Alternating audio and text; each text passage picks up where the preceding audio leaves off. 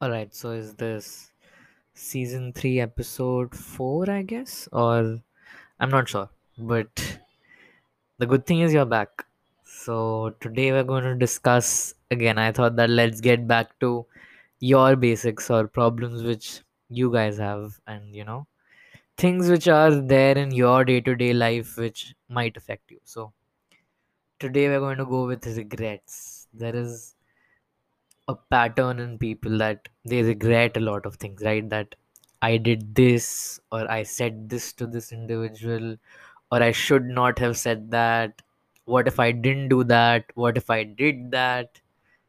What if I passed that exam? What if I didn't get it? What if I got it?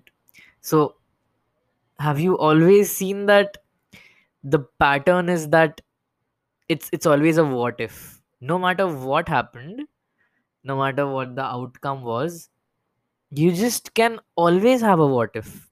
Let's just say you won a lottery, okay? You'd think, but what if I won 2 million instead of 1 million? Are you understanding? Your mind is made in a manner where it can always point out inconsistencies if you're used to pointing out inconsistencies. Because if you had a pattern in life, you've taught it to work in one way. So now it works in a way where it's like, what if this happened, or what if that happened? It would have been better, no? But that's what it wants. It likes to have this little game where you keep playing with it, where you keep going back to it and asking it questions. It's like I've already told you, it's like an extremely complex Rubik's cube which cannot be solved, and it keeps wanting tougher questions, or at a point where maybe it likes impossible questions where you can never know what if, because that moment, and now this is the fun part, and that's the thing that I'm going to repeat the same concept because it fits in everything, that it's a thought. If you feel that this could have happened, that's a thought. If you have regrets, that's a thought. No matter what you regret, it is always a thought. But today, I have a different kind of message to give to you, that when it comes to regret, the thought might not always be useless. I mean, you can probably reflect. So, again, even if you want to reflect, I personally always think that there should be conscious reflection, right? That, okay, I'm sitting down today and I'm going to see how I can be better. And that will inevitably take you back to past mistakes. So I personally follow that school of thought. But if you are an individual who keeps regretting things, I'm saying it might be possible that it's not completely useless if, and there is a big if here, if you reflect on it and you see, what can I do in this moment that I become better? And this is for those kinds of regrets where you did something which is not in grays, where it might be good or it might be bad, where you know that, yeah, I messed up, I did something wrong.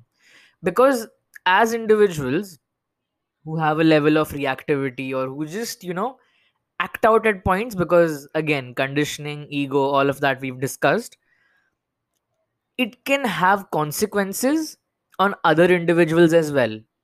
So now what you can do is, when you reflect upon things which happened before, whatever change needs to come, it has to come right now, because time is always now, life is always now. That also we've discussed. So once you understood that, reflection is the point where this is the point where it's a turnaround, where now it's your game, that okay, what happened has happened. That's acceptance. First point is always acceptance. Till acceptance has not been reached, and acceptance is effortless. That also we've discussed. Okay, I'm going to stop saying we've discussed. Go back, watch all the episodes, or not watch, just listen to all the episodes and come back. Anyway, so acceptance is effortless, right? Once you've accepted it, you have to understand that now I am past the point where it is just a regret. Now it's something which I'm going to reflect upon. Regret is now reflection, and that is the next step. So when you're at this next step, now you see whatever consequences that action or reaction or whatever it was brought upon me and others, in this moment, what change can I bring for that action to not be repeated? And that is when you turn something which was bothersome, you transcend it into something which makes you better.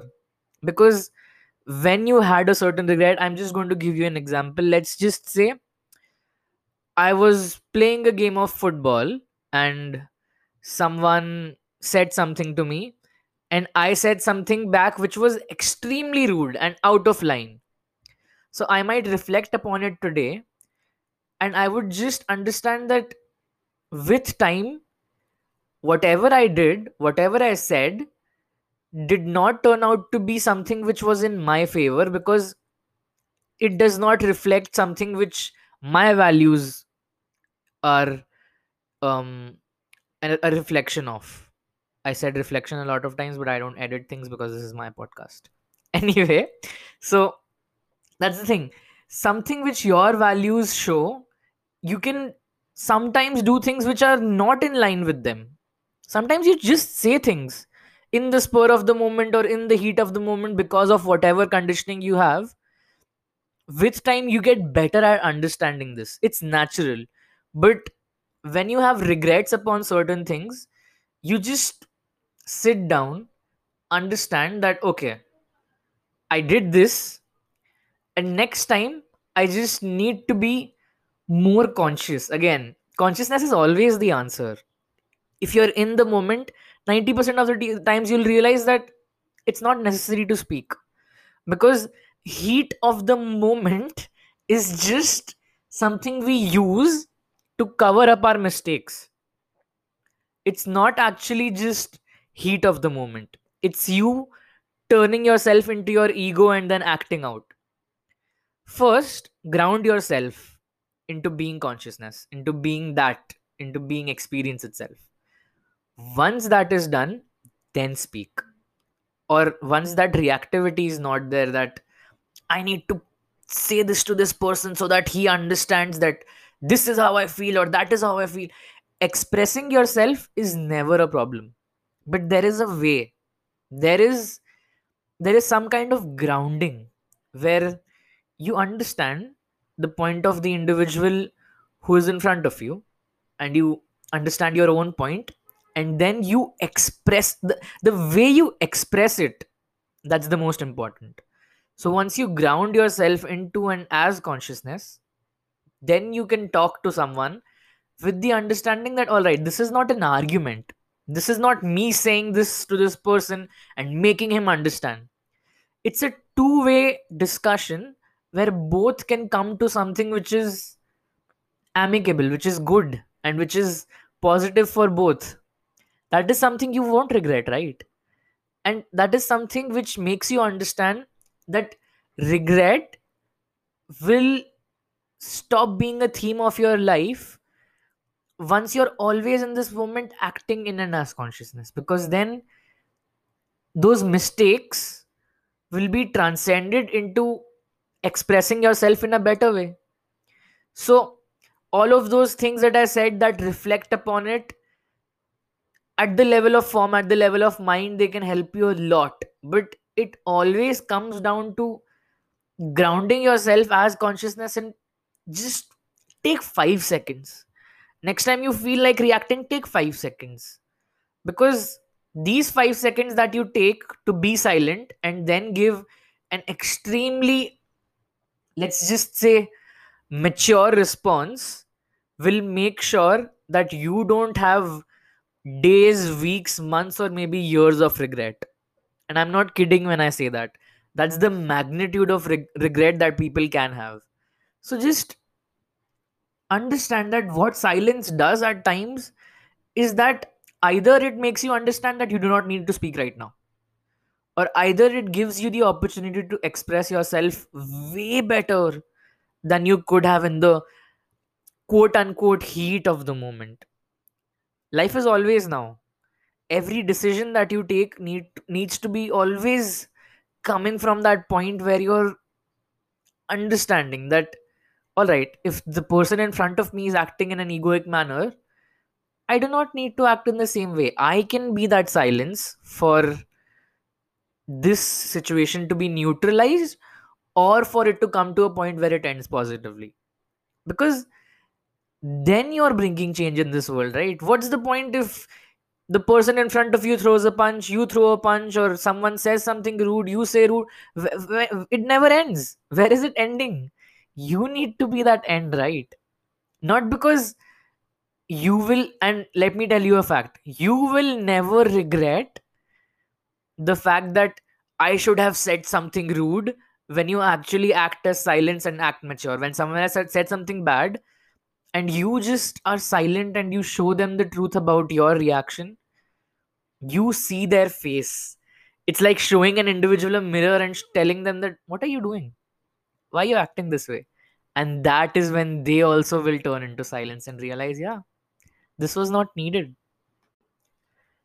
And that is the beauty of this process, where that individual will realize that, okay, whatever I did was not needed. And that individual, you've saved that individual from regret. Because if you both would have gone home, that individual might have thought that, yeah, I should not have said that. Are you realizing this? It's a cycle. So who breaks that cycle?